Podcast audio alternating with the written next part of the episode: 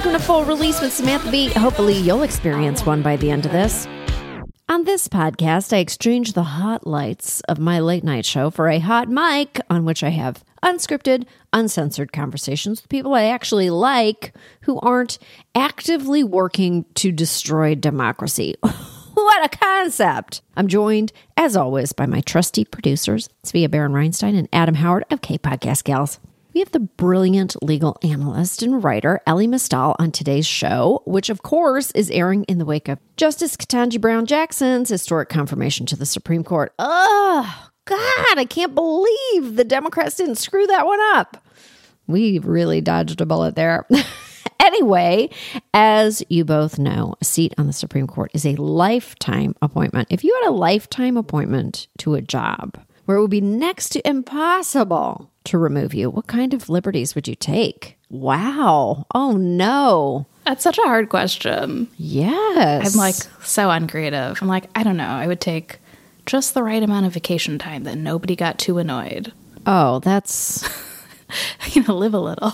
those aren't liberties. And maybe take like steal a better office chair from someone else's desk. Oh, no. No cooing. This is a terrible dream. do so much better.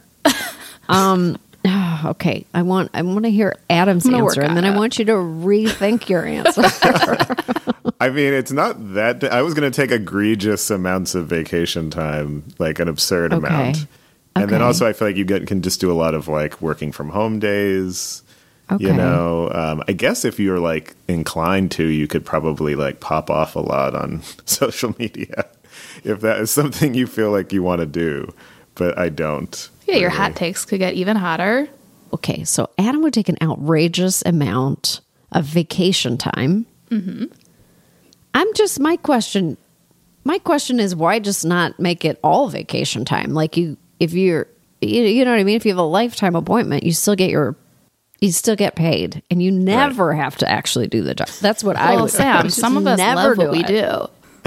Oh yeah, no, me too. I definitely love it.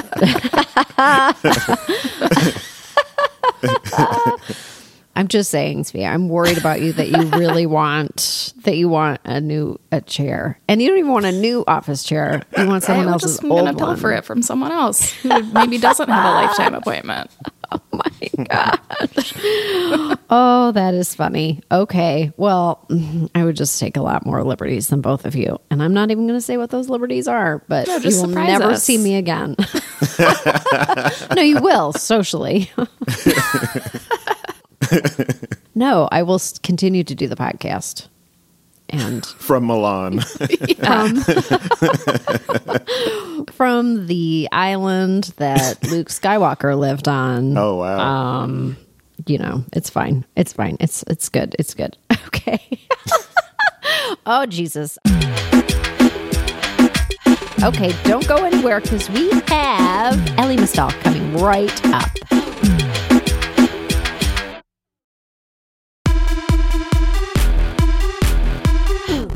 Joining me today is the irrepressible and righteously indignant Elie Mystal. Elie is not your usual buttoned up legal analyst. He unapologetically slays hypocrites and liars on social media and on his frequent appearances on MSNBC. He's a justice correspondent for The Nation, one of the nation's oldest and most respected progressive publications. And if that weren't enough, he just came out with his first book, Allow Me to Retort a Black Guy's Guide to the Constitution. Oh my God, I love an overachiever. Welcome to the show, Elie Mystal. Hello, nice to meet you. Hi, really nice to meet you. Thanks so much for saying yes. Oh, thank you for having me. talking talking about my book and the law? No, I'm You're, you're like, I'm all set. I'm actually very equipped. Let's go. Let's don't do have it. to ask me twice. Let's go. How are you doing today? What a day of news. I know that podcasts are kind of eternal. And you're not supposed to talk about news, but there's a lot happening right now. But it also like links in to some of my work. The Supreme Court will be deciding a case this summer called New York State Rifle and Pistol versus Bruen. And this is the oh. case where they're gonna allow guns to come on the subway, Alito literally says it during oral arguments. So when I wrote up that case back in November or whatever, I made this kind of extended Bernie Goetz kind of analogy to what's happening. Yeah. Which then for the kids, I had to explain who the fuck Bernie Goetz was, which was Right. Oh, great. great. Okay. Wow. Yeah. Wow. Oh boy, that case is being decided. This, Right, that's going to happen in June, and it's it's it's this exact situation, right, where something's going to happen, and then like if you look at what actually happened, somebody threw a smoke bomb, Yeah. shot ten people. Imagine if somebody was packing, and they just start shooting randomly into the smoke. Like how many more people die? But the way that these gun nuts think of it, that's the only way you stop the terror. Like no, you you run. That's how you stop. Like that's your Yeah, you get away. Right. You don't go like, let me take care of this. I'm a man. Watch me do man things. Like, Right. no, you'll be running. You should run too. Get away. oh my God. I was on a program like way back in the day with like Geraldo's brother, which is like random. And he was like, Well, so you don't have guns in your home? Like, no, they're horribly dangerous. And he's like, Well, what if you do if you have a home invader? I'm like, uh, If I can, I, I'd run. Like, well, I would try to hide. What would your wife do? I'm like, she's faster than me. I, I, She stepped over me to get out. She she shimmied out a window. She works This out is what like you're that. supposed to. You're supposed to get away as fast as possible. I definitely know. I was just telling everyone I work with that my husband was riding the subway last night and watched a stabbing. At, saw someone get stabbed. Oh my God. And then they the stabbed person plus the stabber jumped off the train to continue stabbing. And the train conductor was like, "Somebody call nine one one," and then pulled the train pulled out of the station. And my husband was like, "I'm a witness to a crime," and everyone was like, "I gotta get home." I and even the train conductor was like, "Mm, "You know, it's fine. It's probably every they're going to take care of it on the platform." like somebody should do something. Anyway, Somebody should. Phew, I have no capability to dial 911. I don't have any contact with anyone. This is a rogue train, folks. We're going it's also to. like your, like your man says, like, they're witnesses, yo. Like, that's, Yeah, like what? We saw a thing happen. All that's of us. we convict him. oh my God. You know what the conductor's thinking? Like, well, it's New York City with Eric Adams. They'll just beat the shit out of them and they'll be fine. Yeah. Somebody's, I'll- I'll everybody's just going to get beaten up and in the wash. So one of these people will have been responsible for a crime. There's going to be blood everywhere. I don't know. We'll sort it out later. Oh my God. Beat enough people, eventually you get to somebody who deserved it. Definitely.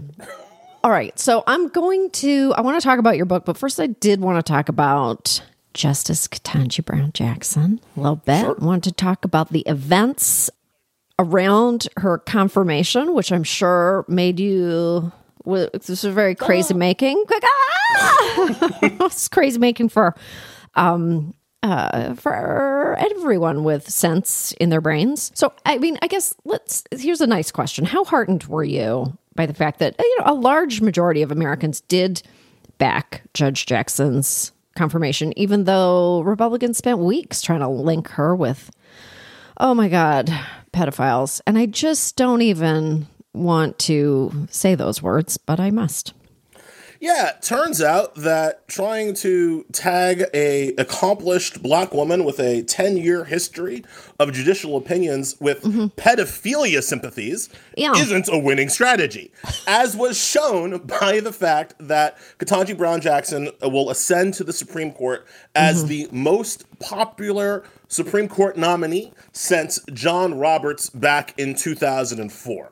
Right. Okay, so like that's that that's the that's the standard. That's the gold standard for our current politics right now, and that's where she will come in on the court. So that shows mm-hmm. that the Republican arguments weren't effective writ large, but they weren't supposed to be. And so one of the things that I've been trying to get people to understand is that the reason why Josh Hawley and Ted Cruz and the rest of them went in on this pedophilia is not because they thought that this was an effective way of stopping her confirmation. It mm-hmm. wasn't. Not because they thought that it was an effective way of turning the American people against her. It wasn't. Mm-hmm. They thought it was an effective way to rile up their violent, deranged Q base Yeah. as part of their eventual campaign for the presidency should the white supremacist king not run in 2024. Right. The whole thing was designed to rile up Q.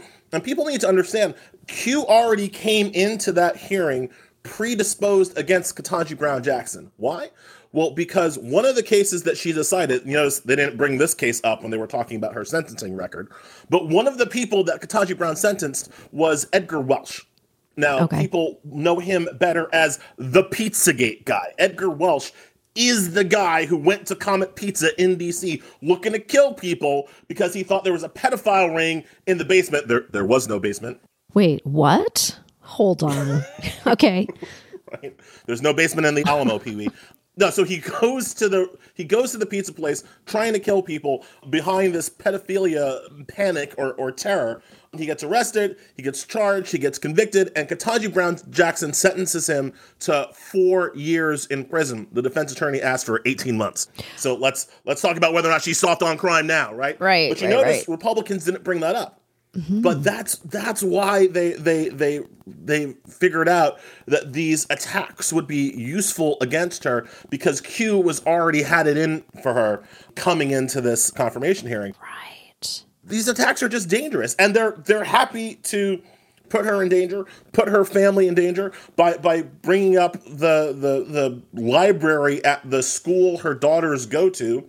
All that did was alert the Q people to the school that her daughters go to uh, they're they're doing this because they don't mind increasing the death threats against her, increasing the potential of violence against her because they're trying to run for president. Yeah, this language of grooming, this language of being like pedophile adjacent is extremely dangerous. It's extraordinarily dangerous out there, really, right now. And that language is just bubbling up in areas where it really uh, does not belong is so disturbing and infuriating to me. I actually, I'm a little bit deranged from it, to be honest with you. I mean, look, they're they're doing this because they have no moral backbone, right? Like they, they Republicans, I think, at some psychological level, understand that their positions are abhorrent. Right. Like the, the, the they're they're against uh, uh, uh, they're against helping the poor. They're against helping anybody, and so they they ratchet up these alleged moral issues to make themselves feel better about the violence and abhorrentness and deplorability of the rest of their platform, right? So it feels good to be like against pedophilia. Yeah, I'm against pedophilia too. Just like I'm pro puppy, right? I'm against pedophilia, pro Right. puppy. These are not difficult political positions, but it makes them, it gives them like a, a sheen to justify their violent and dangerous behavior. What do we need to take away? How do we, what are the implications of this, I guess, for the midterms? Because we are just coming into, we're voting in the fall, folks. Like we are voting. and I think it's, the season is about to be so, it's already so ugly out there.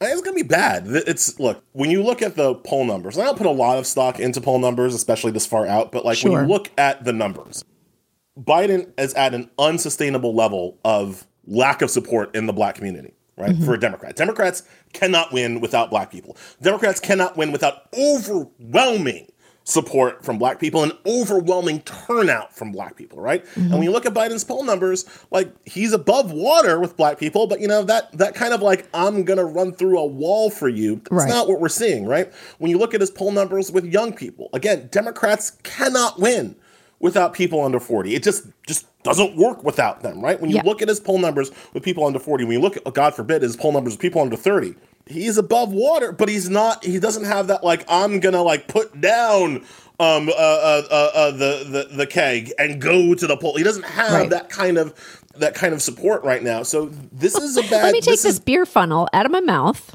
right and go vote. do my civic duty. Like he doesn't got that, right? Right. When I was in school, like Clinton got me there. I was just like, you know what? I'm gonna put down, you know, put down the the the, the cold pizza, put down the the Pabst, and go vote for that man if I can remember what day the election is. Like that's Yeah. that's where I was in '96, and I don't see, you know. I, I don't see those numbers from from the young people. So what the Democrats need to do, and what Biden needs to do specifically, is to make policies in, in, the, in this brief time that he has left through executive order, because we know Prime Minister Manchin won't let things happen. Right. Prime Minister Manchin has decided no. Uh, uh, Queen Sinema has decided no on some key issues. So Biden, through executive order, has to use what power he has to really make policies that directly, um, um, I think, benefit young people and Black people in particular. I wrote Samantha today about how one of those obvious policies is student loan debt cancellation.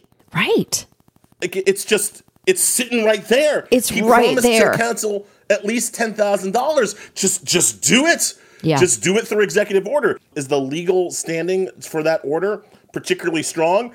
No. But Mm-hmm. I'm old enough to remember when a president declared a fake national emergency to steal money to build a wall as a monument to his bigotry. Right. If Trump can do that, then Biden surely has enough executive authority to cancel at least $10,000 of student debt. I would play it that way. And if the Supreme Court knocks you down, then you at least can say, like, I did everything I could. Maybe if you vote for me, I could get some more justices like Ketanji Brown Jackson on the court. Right. You think he's waiting? He's just like, I'll do it in the last third week of October. I'll say it. I'll say it out loud. Right now, uh, because of COVID, under a different emergency authority. So I'm saying that he should use the authority given to him Okay. under the Higher Education Act to just cancel the debt. But right now, he's using the 2003 HEROES Act, which is a post 9 11 bill, to defer payments because of a national emergency. That emergency has been COVID. So from Right. March 2020, student loan repayments have been held in forbearance, loans if you have to the federal government. That is set to lapse August 31, 2022. I I cannot conceive of a world where he lets that lapse September 1 before elections on November 8th. I just Right. like I can't he's got to do right Right. because like he's he's got to do something right I wrote in my piece that like you know that would be a self-own on the level of Romeo killing himself because Juliet was napping right like you just you can't you can't Hey. go out like that right Never say never. These are Democrats we're talking about. You know, anything's possible. You know what? Now that we're talking about college, how do you, as students like you and Ketanji Brown Jackson, go to the same law school as Ted Cruz, but walk away with such different understanding of the literal law? what happens in the wash? You know, he had access to all the same materials, all the same professors, you know, and he emerged. Obviously, he's an empty husk of a human being and always was. So maybe he's the worst possible example. But how does a law school turn out people with such different opinions?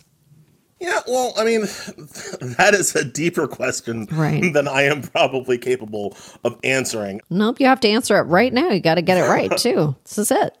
So, Ketanji Brown Jackson's classmate was Ted Cruz. My classmate was Tom Cotton. Tom Oh, Cotton you're was, okay. was only a year ahead of me um, in in law school. I did not. I knew of him. I've made fun of him on campus, but we, we Mm-hmm. Oh, yeah. were not buds. So so let's leave it at that. One thing that you have to understand about conservatives at these elite institutions is that they are in the minority. They are Mm-hmm. in the extreme minority, and they adopt a very kind of like doomsday prepper uh, uh, bunker mentality when they're in these places. So they become very resistant to new information. I know that sounds weird because they're in a school and You like you're supposed to be learning, but they become very resistant to new information because any new information they get challenges their core beliefs and core assumptions and, and, and what have you, right? So they just become adversarial for the sake of just for pushing people's buttons. And they they stay in their own for the most part very white very male mm-hmm. echo chamber. And it's funny because what you hear from the people who are most concerned about cancel culture, they act like college campuses is an echo chamber for the left, and all you do is talk to other lefties, and then you and you talk to another lefty, and then you go read Marx or something, and then you go, you know, mm-hmm. start a commune. Like that's the right wing version of you know a college or a law school experience when in actually what you're doing is reading right? Like that's the like i know that's hard for some people to understand but like the main function of being at school is that it's like the best library card in the universe right? And so mm-hmm. what you do for the most time when you're at school is that you read things right? And the more things you read the more information you get. What's supposed to happen is the wider your mind expands the more possibilities you consider right? So reading Marx, yes, but also you know Hegel, but also uh, uh, listening to Wagner and, and doing all like you, you you come up as a well-rounded person. But when you're conservative and you have this Bunker mentality, those readings, the that knowledge kind of bounces off of you. You decide that it must bounce off of you in order to maintain your worldview, and that Right. worldview, more often than not, is that white males deserve their privilege of place in our society Right. And that everybody is out to take it away from them and that the people who are going to take away their privilege need to be stopped. There's a part where they're not wrong, right, Samantha? Right? There- Right. There's a part where yes, that that part that you that you used to be able to do where you could own people and women, we're, we're, we're taking that away from you now. Right. Right. Can't do that no more, right? And so mm-hmm. like yeah, I'm ta- I'm taking something from I I get I get why they feel they have lost something. Mm-hmm. They have. But, you know, as there's a quote that, that I always see on the internet. I never know who actually said it, so I'm not going to quote who said it because I have no freaking idea. But the internet says That's fair. when you're accustomed to privilege, um, equality feels like oppression. Right. And that's how I explain Ted Cruz, and that's how I explain Tom Cotton. Do you think that Democrats need their own version of the Federalist Society? Yes, desperately. Oh my God. Right. It's the it's such an asymmetrical battle that we fight. But there are lots of reasons for that, right? One, Republicans have just because in part of that bunker mentality, because they feel like it's them against the world, they've done a much better job of explaining to their base mm-hmm. why the courts are important. Now, I do not happen to think that the Republican MAGA base is any smarter than the liberal progressive base. I just I, I don't think that you can't you can't No. make me believe that. So I don't think that they understand civics better than the liberal base. But their leaders have done a much better job of explaining why it's important, right? So I can go to a tabernacle in Utah and find some woman who doesn't know anything about anything but knows that she has to vote Republicans because I mean just abortion is such a it's such a moral issue and so I have to vote for Republicans for the Supreme Court. I can go to a truck stop in Alabama and find some guy who doesn't know anything about anything but no I got to got to vote for that Supreme Court because I need my guns and I got to stop the gays from kissing on each other. I got to got to get the Supreme Court for that, right? They're they're excellent at mission statements. They're very good at like to do lists. Right? You go to a liberal base, you go to a coffee shop in Seattle, and you're like, well, what's important? They're like, oh, climate change is so important. Right. But they don't know that to get climate change, you got to get the Supreme Court. The Supreme Court will not allow climate legislation to happen if six conservatives are in control of that body, right? So progressives don't we progressives tend to think and liberals tend to think that what we had to do is elect a president, maybe elect a senator, but Right. fundamentally it's our elected officials who do all the work. They don't understand the Supreme Court is not just a co-equal branch of government, but it has an effective veto on the other two branches of government. And so we don't take the Supreme Court seriously. We're not mm-hmm. single issue voters on the Supreme Court. Don't even get me started on me in 2016 saying to people, look, I understand maybe your candidate didn't win the primary, but Ruth Bader Ginsburg is 82 years old. And so Right. we have to elect a Democrat to repl- like there's just no and that that argument falling on deaf ears, that argument not not holding, not carrying the day. And that was with the Supreme Court seat open. Right, right, right. That kind of strategy, that kind of strategic thinking, we're just like not very good at it broadly, not really understanding the game of three dimensional chess or just getting the word out, distributing the word, and having people just move on that, make decisions based on that. we don't understand how power works, but again, that's partially because of our leaders. Our leaders have not prioritized mm. explaining how power works, right? Because I think part of this is is is fear, right? I- i- If if Democratic leaders explained more directly how power works in this country, the Democratic base might want more. Right, right. Oh boy. Uh, okay, well, let- let's- we should talk about our Constitution. Yeah, it's not good, and apparently It's that's not. a controversial thing to say. It's not very good. Not very good at all. So, okay, you've gotten, you've got, you, people really want to talk to you about why you say the Constitution is trash. That was basically written by rich bigots. Did everybody's hysterical reaction to that quite factual statement kind of prove your point? Yeah, it took me. I gotta say, Samantha, it took me aback for a second because. Oh, really? It's because it's such an obvious point. Yeah. It's like it's not it's I say actual controversial things in my book, right? Mm-hmm. There's there's a whole chapter that I argue that confessions should be unconstitutional. Okay. I have a chapter title that says why can't you punch a cop? Like if conservatives could get to page 2 of my book, they would see some stuff, right? But they really get hung up on page one, Oh, where no. well, the first line of my book is that the Constitution is not good. I thought that was a pretty self-evident statement because it's not. Because while we tend to venerate this document and act like it was, you know, written in a stone tablet by the finger Yeah. of God, and then Moses got it, and he brought it, he gave it to George Washington. No, that's not how it happened. Instead, it was a summer camp project. Mm-hmm. It was like a model UN summer camp project that they did over a summer in Philadelphia. These people were slavers, colonists. Some of them were abolitionists who were nonetheless willing to make deals with slavers and colonists. None of the you know uh, poor people were allowed to be in that convention. No women were allowed to be in that convention. No people of color were allowed to be in that convention. All of these men were basically in their 30s right. besides the lecherous old sexual predator Benjamin Franklin. Like to act like this represents the Right. best enlightened society can do is just ridiculous on its face. No, it's not the best we can do. No, it wasn't even particularly effective. I count it as a demerit that 80 years after their, their precious document um, was was ratified, we got into a hot civil war over what that document meant. I think that's a demerit. I count it as a demerit that after that hot civil war, it still took another hundred years to even make the amendments we made after the Civil Right. War real for the people that they were directed at. You know, the one of the ridiculous. Sorry, I know I'm going on a bit. No, like, no, no, no. It's, it's so interesting. It's so true. I mean, God, it feels like originalism is going to be the end of us. Really. The the idea right? The idea that we should when we have an ambiguity in the law and that's what originalism is. It's a way to resolve ambiguity in the law. We can have a mm-hmm. whole different discussion about when the law is ambiguous or not but fundamentally i think we understand that sometimes we don't know what the law is or should say or whatever. Originalism says we should go back and look at what the founding fathers thought these words and laws meant and base our laws off of what they thought. And I say, are you kidding me?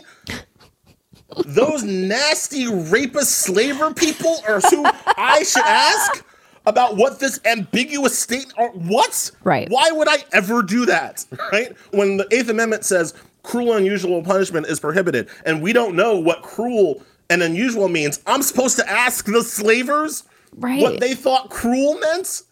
Who does that? Like that's it's just right. So, but that's that's what they want. That's their Right. actual political philosophy, and I, I disagree. I, I, I mean, there there are so many other ways that we can resolve ambiguity besides asking what rapists asked Thomas Jefferson thought. Could we have a seance and just bring them back and ask them for their high quality opinions? And Well, then, that's the other thing, right? Neil Gorsuch pretends, so he's the main originalist on the Supreme Court right now. Neil Gorsuch pretends he's got a Ouija board and he can Right. just directly go ask James Madison. And it just magically means, by the way, that every time they ask the founders, the founders say, whatever Mitch McConnell wants. Like, Right. that's, it's a miracle. isn't that convenient? That's incredible. right? So no, I, I reject their theory and I reject the idea. And here's the here's the other important point.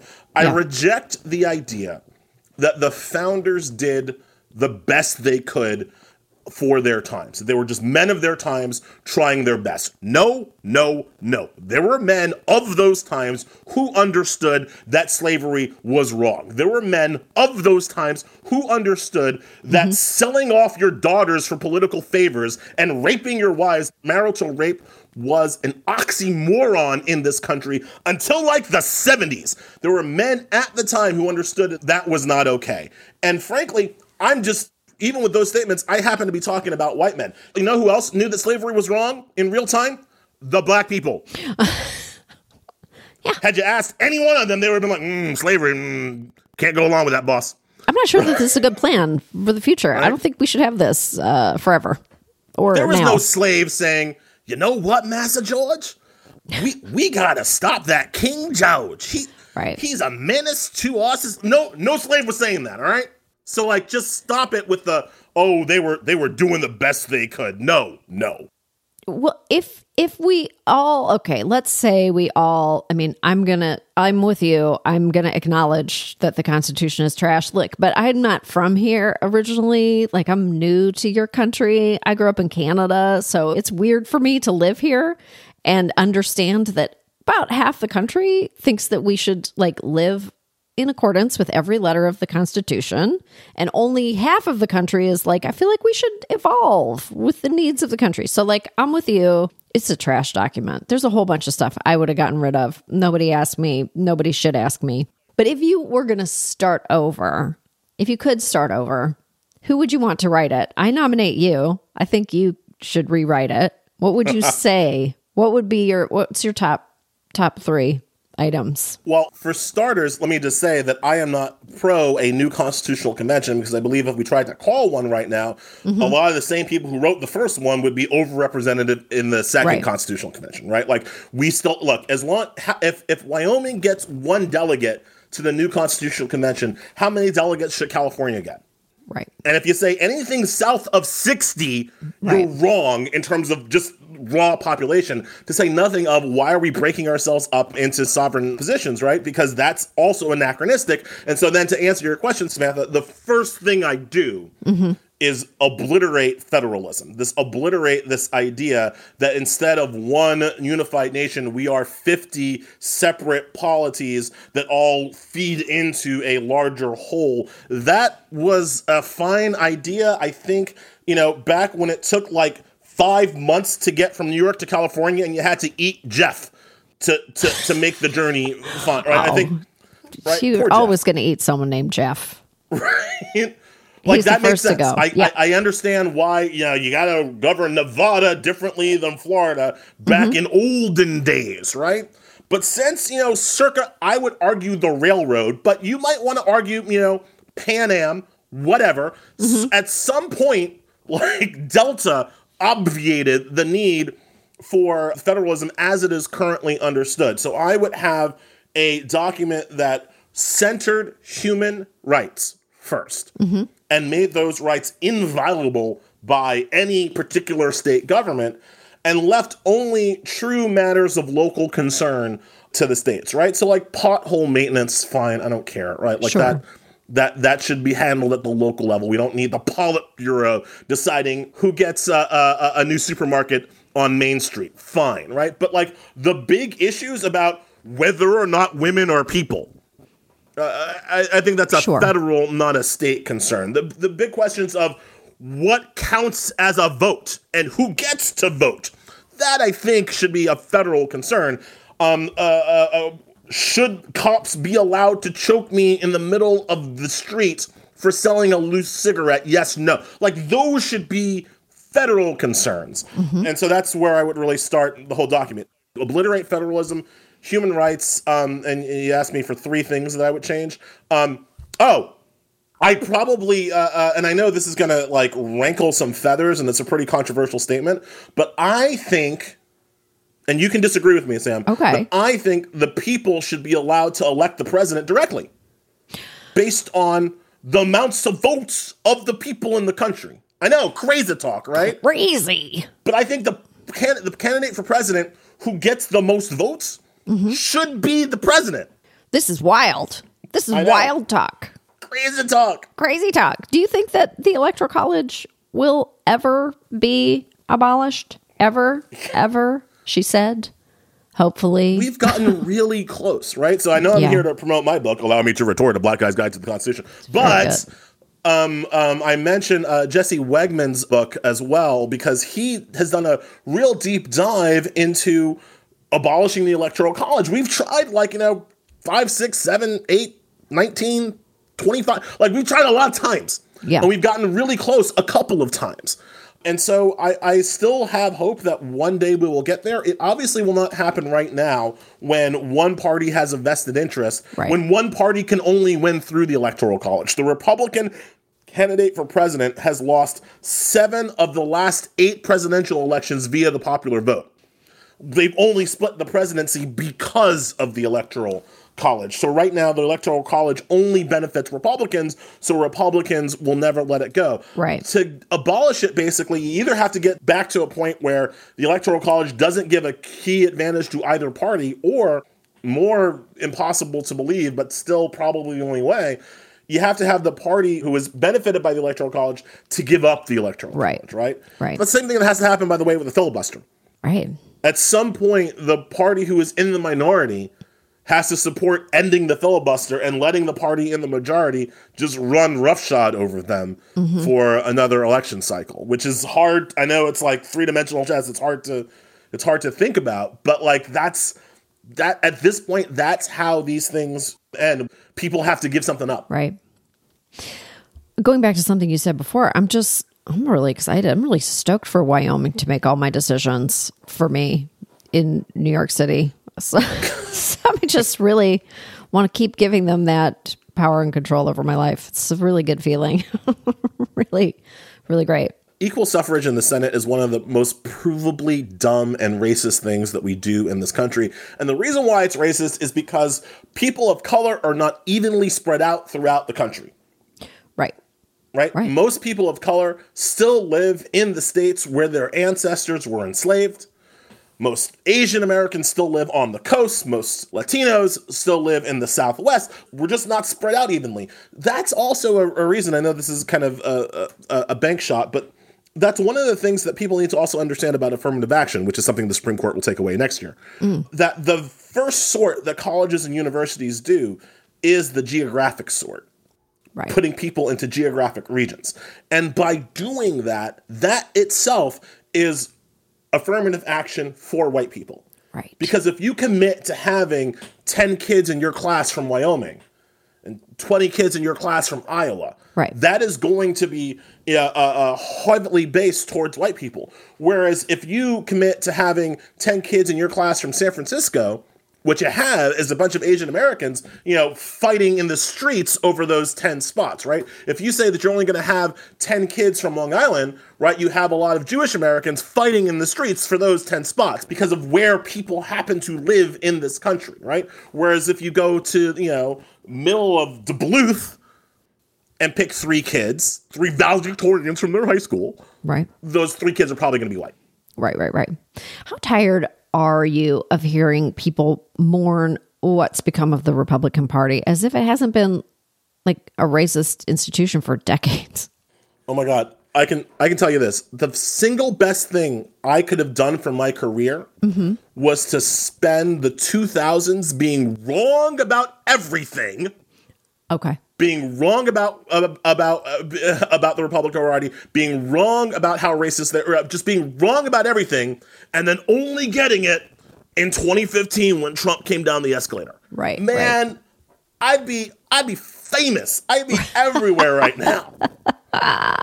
if I was just wrong for 15 years, right? The the ide- the Republicans, to to quote the late great football coach Denny Green, the Republicans are who who we thought they were. Right. Okay, and like the the the race, this is a their patron saint Ronald Reagan started his campaign in uh, uh, Philadelphia, Mississippi. That is Mississippi burning territory for those playing along at home. He once called the Voting Rights Act, which the Republicans have now successfully eviscerated, um, my pick for the most important piece of legislation in American history. Reagan called the Voting Rights Act an act that humiliates the South.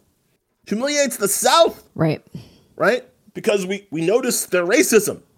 This is a party that has always played, at least in my lifetime, I was born in 1978, at least in my lifetime, they have always played footsie with their virulent racist base because they knew, because the Republicans understood their other policies, their economic policies, were broadly unpopular.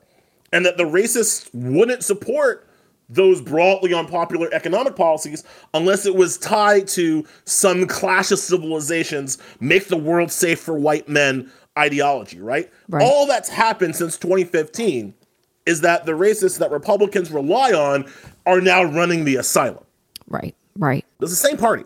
Why do you think that so many white pundits were able to concede that Donald Trump was racist, but they stopped short of using that term when it comes to like Lindsey Graham or Tom Cotton.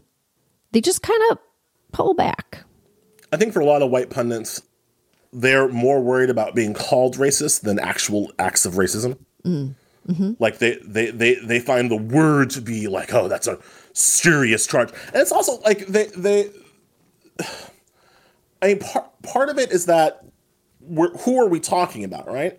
Even Right. if we're not talking about the white pundit on the set who's saying racist or not saying racist, or the white columnist who's writing racist or not racist, even if they're not racist, they mm-hmm. got family who is Right. Right. right. They got they got a cousin, they got a aunt, they got a grandmama mm-hmm. who's absolutely racist, and they know it. But if they call Ted Cruz racist, if they call Lindsey Graham mm. racist, then they got to call their mama racist, and they don't want to do that. They want to because, and that's that's one of the keys I think about what we see in the white media industrial complex right now. They've got to believe that these deplorable racist people can be brought back, can be shown the light. Right. Right. Grandpa right. cannot die with his sins on his head. We gotta, we gotta save Grandpa, right? When you're black, you know. I, I know what your grandpa is like, right? He was the guy spitting on my mother Right. when she went to school. I know, I know who your grandpa is. I know who your mm-hmm. cousin is. Like I know, I, I, I your, cousin is the is the cop who pulled me over for driving while black Right. Tuesday, right? As an African American in this society, I have no illusions about what white people are capable of. Right. But I think as a white pundit, you actually do have illusions, and you got to think it's the it's the if you saw on the internet, it's that again on the internet where, where Oh, everything the is real. intros. What's this internet you speak of? Sounds Um, Chris. Wallace uh, uh, uh, debating or, or questioning Nikole Hannah-Jones, like his little mind exploded when Nikole Hannah-Jones was just like, maybe the greatest generation ain't that great. Yeah. yes. Chris Wallace, one of the "Well, these people came out of the cornfields and they fought the Nazis. And I was like, all Hannah's like, uh, you want to know else what they were doing in that cornfield? Hanging people. That's what they were doing. When they got back from fighting the Nazis, they came home and hung people. And also there's like this feeling of like losing like losing access to political leaders that you, you losing the access that you already don't have to them. Like, you know, I was like, but if I go to I'm not gonna be able to interview them in the future. I'm like, you do you want to like what are you talking about? They are not you're not in the inner sanctum anyway.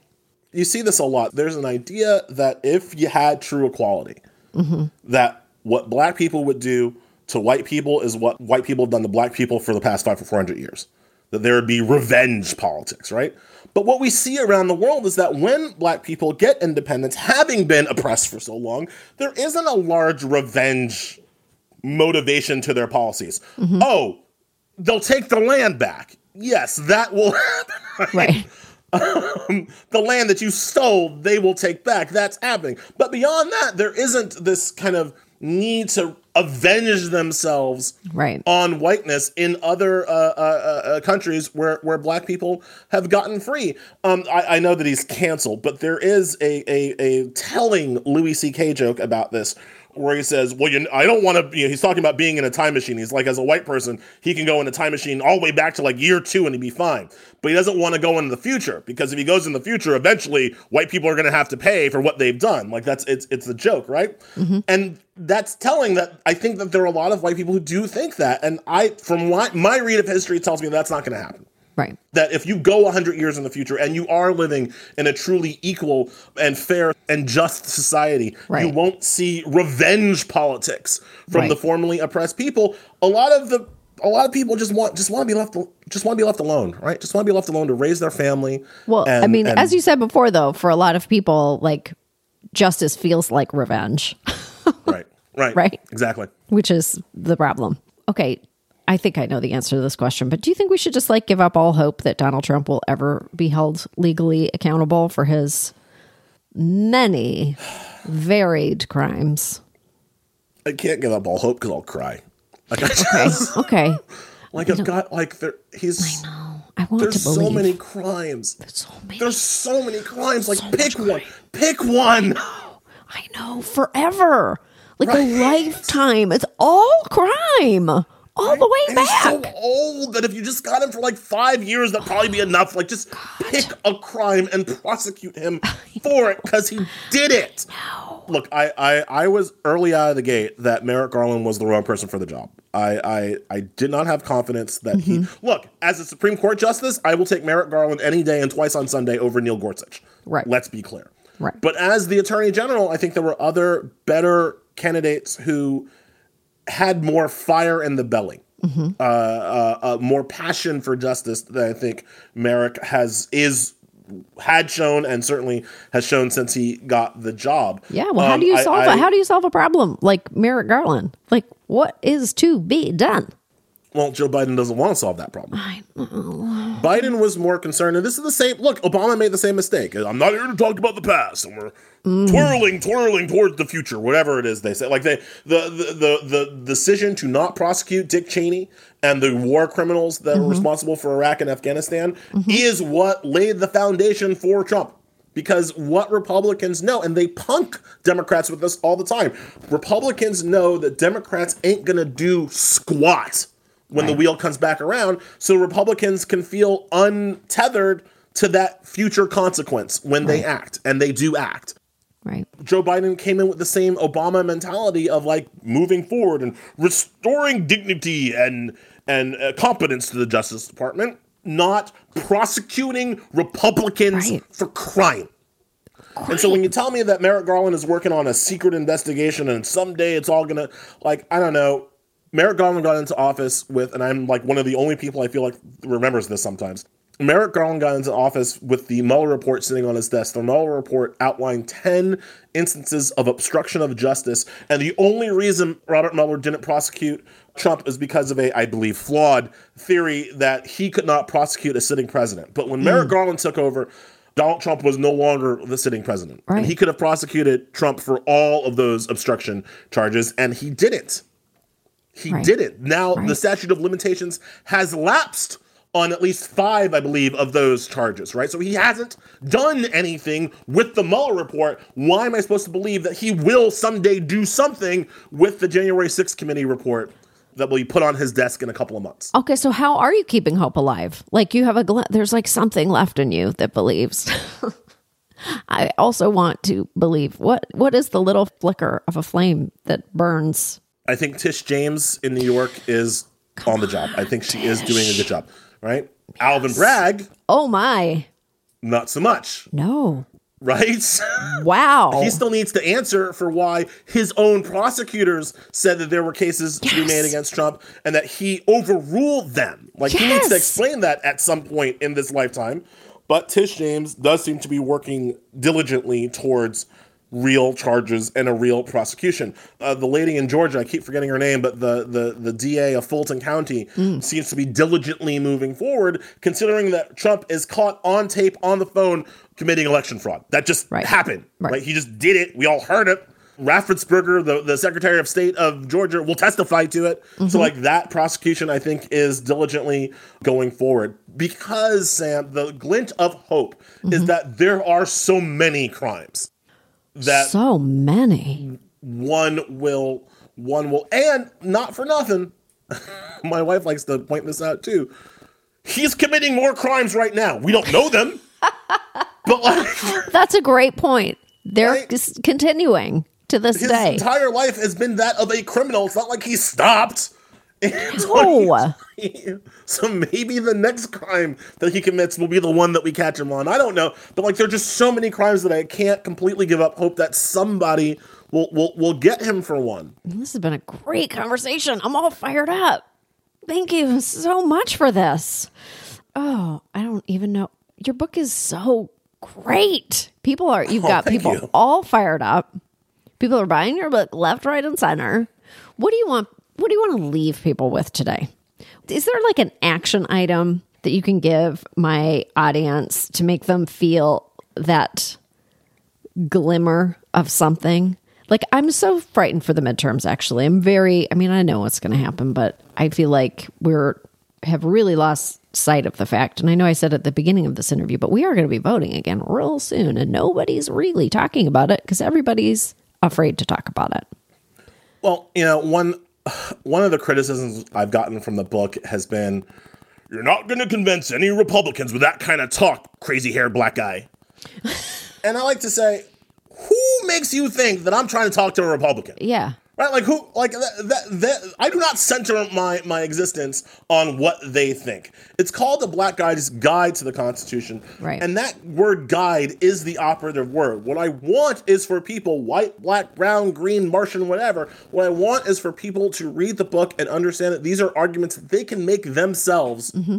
against the Republicans in their life. I happen to believe that progressives and liberals do not fight hard enough for these legal concepts and for our values in part because we don't have the language to fight. Like i was saying earlier the republicans Right. have just done a better job of of demystifying the language around this. So, so if you read my book it is demystified. There is not a lot of legal jargon in it. It is something that people it is not dumbed down because i don't think dumbing down helps people. I No. think people are smart.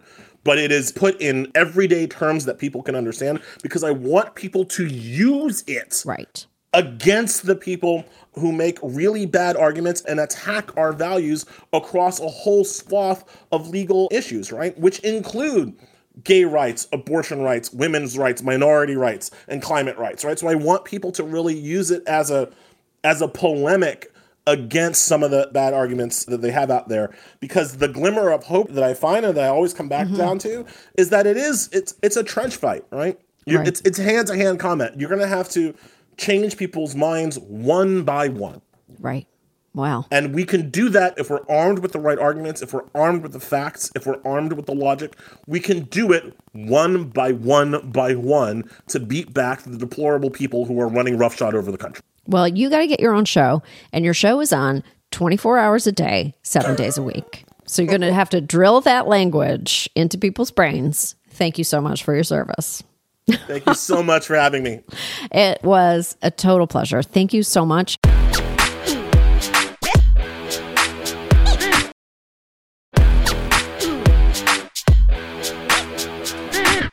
Okay, that was very good. You know what? That could have been like an eight hour episode. There's so much to talk to him about. I know he really does need his own full show. His own He's a spicy, full- spicy guy. He's a spicy meatball. Love it. Okay. All Uh, right. Speaking of spicy meatballs, um, as you know, Judge Ketanji Brown Jackson is about to join a very colorful bunch of spicy meatballs on the Supreme Court. Yep. And we wanted to take a look at some of the people she's going to be working with. So we're both going to give you some clues about. Um, I'm going to give this away. It's the conservative justices on the court.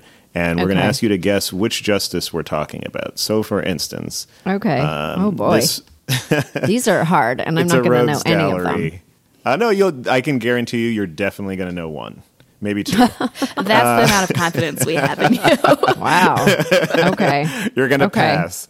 Okay. Uh, so this justice dissented from a decision ruling that the strip search of a suspect's wife and ten-year-old daughter exceeded the scope of the search warrant and was therefore unconstitutional. So this justice dissented okay. from the idea. He's Yeah. totally fine with a 10 year old girl and her mom Being strip searched. strip Yeah. searched in the execution of a search warrant. Mm-hmm. That's great. That's so good. oh my God. Who was that? It wasn't Clarence Thomas, was it? No, that was Alito. Okay. That was Alito. Oh, that's nice. Mm-hmm. Good, good, good guy. Solid, All right. solid. This justice, who has a reputation for being hard on people with disabilities, once ruled against the parents of an autistic child who had sued their son's school district for failing to provide what they believed was an adequate education. I don't actually know who's being who is on the Supreme Court who's hard, difficult with hard on people with disabilities. Well- Aren't they all? It won't shock you that this is Neil Gorsuch.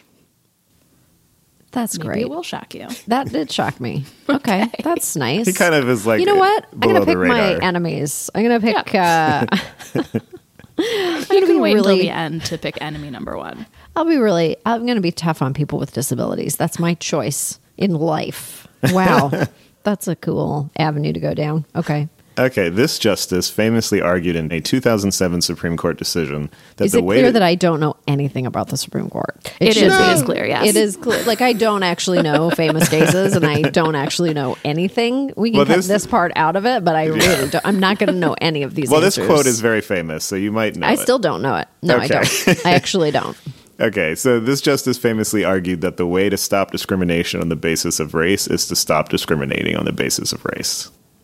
Oh, I I don't know the answer to this, so you have to actually tell me. Is that Clarence? I is that Clarence They're Thomas? just all Clarence Thomas. They're just No, all him. No, It's okay. uh, who was John that? Roberts, the Chief Justice of the Supreme Court, thinks that the way to stop racism is just stop being It's racist. just to stop being racist. I think that's Yeah, a duh. great, great idea.